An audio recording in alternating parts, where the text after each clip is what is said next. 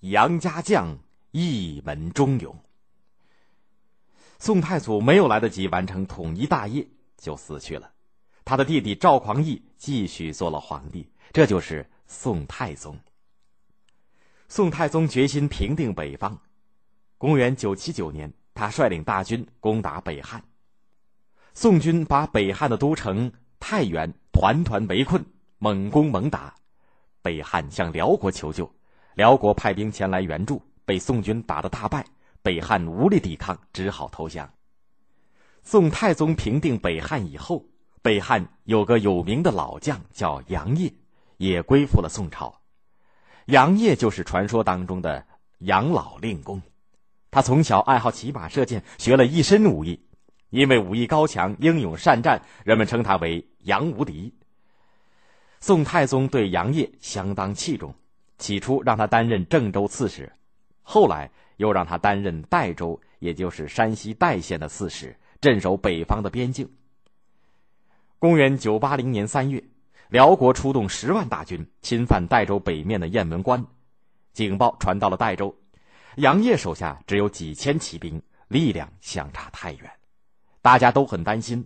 杨业决定出奇制胜，带领几百个骑兵，从小路绕到雁门关的北面，在敌人背后进行攻击。辽军正在大摇大摆的向南进军，不料一声呐喊，宋军从背后杀了出来。辽军大惊，不知道宋军有多少人马，吓得四散逃散。这一仗，辽国的一个驸马被杀死，还有一个大将被活捉。杨业以少胜多，打了一个大胜仗。宋太祖非常高兴，特地给杨业升了官，从此杨无敌的威望越来越高。杨业立了大功以后，一些大官僚非常嫉妒，他们恐怕杨业的声望和地位超过自己，就想方设法的排挤陷害他。防守边境的主将潘美还上书说杨业的坏话，但是宋太宗不听这些坏话。就把这些奏书封了起来，送给杨业，表示对杨业的信任。那些大官僚的诬陷暂时算是搁下来了。过了几年，辽景帝耶律贤病死，他的儿子辽圣宗耶律隆绪继位。辽圣宗年仅十二岁，由他的母亲萧太后执政。宋太宗看见辽国政局变动，认为机会来了，决计出兵收复辽国占领的燕云十六州。公元九八六年，宋太宗派三支大军攻辽，东路由大将曹彬带领主力部队向幽州前进，中路由田崇进率领攻取河北西北部等地，西路由潘美率领攻取山西北部各地。杨业就在西路军中做潘美的副将。潘美带领的西路军出了雁门关，向北进攻。杨业和他的部下英勇善战，很快打下了环州，也就是山西朔州东；朔州就是现在的山西朔州；应州就是现在的山西应州和云州，收复了山西西北部的大片土地。正当西路军节节胜利的时候，不料东路军吃了一个大败仗。宋太宗因为主力部队失败，不敢再战，连忙下令退兵。潘美、杨业很快退回了代州。宋朝的大军一退，应州的宋军也丢掉城市逃跑了。辽军乘胜打进了环州，一时形势十分紧张。就在这个时候，宋朝政府下令把环、肃、应、云四州的老百姓迁回内地，要潘美、杨业的部队护送。但是环州和应州已经丢了，云州又远在辽军的背后，朔州也在辽军的身旁，要迁移那些地方的百姓，可是着实不容易。杨业就考虑了一番，提出建议说：“现在敌人很强大，应当暂时避开他们的锋芒，不能硬打。我们应该先假装打应州，引诱敌人大军前来应战，然后利用这个机会，命令应州、朔州两州的守军带领老百姓赶快南迁。这个时候，我们只要派军队在中途接应，这两州的百姓就可以安全转移了。这是一个好主意，可是……”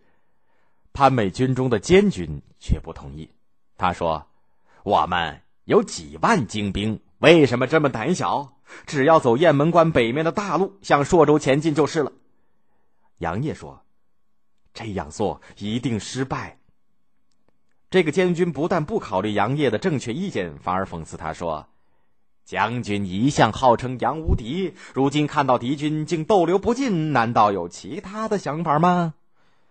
对于这样恶毒的诬陷，杨业气愤极了。他横下心来说：“我并不怕死，只因时机不利，不想让士兵白白送死。你既然说出这种话来，我领兵前去就是了。”就在杨业和监军争论的时候，潘美就在旁边。他明知杨业这次出兵凶多吉少，可是他一向嫉妒杨业的才能，所以一言不发，让杨业去了。杨业出发的时候，对潘美说：“这次出兵一定不利。我本想等待时机为国杀敌立功，如今有人责难我畏敌不前，我愿意先死在敌人手里。”同时，他又说。你们在陈家谷准备好步兵弓箭接应我们，否则军队就回不来了。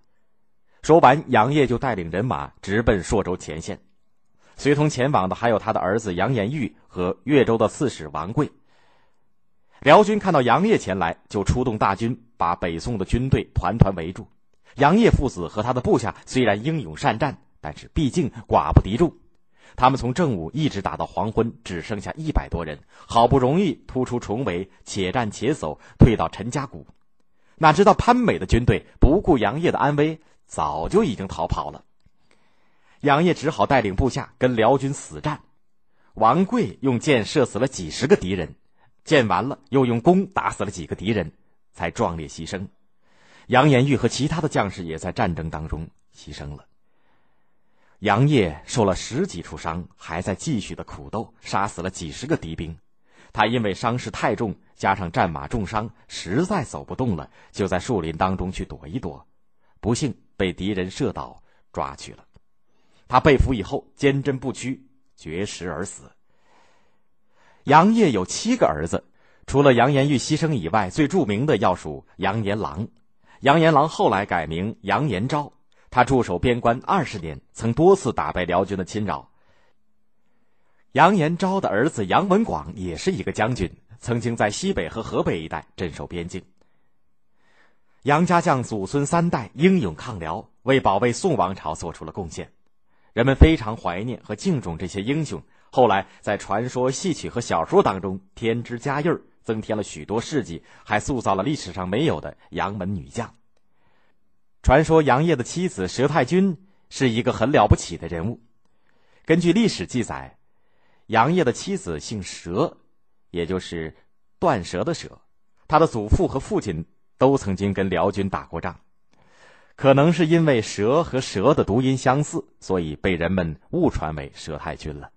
至于穆桂英等人，正式的史书上可就找不到记载了。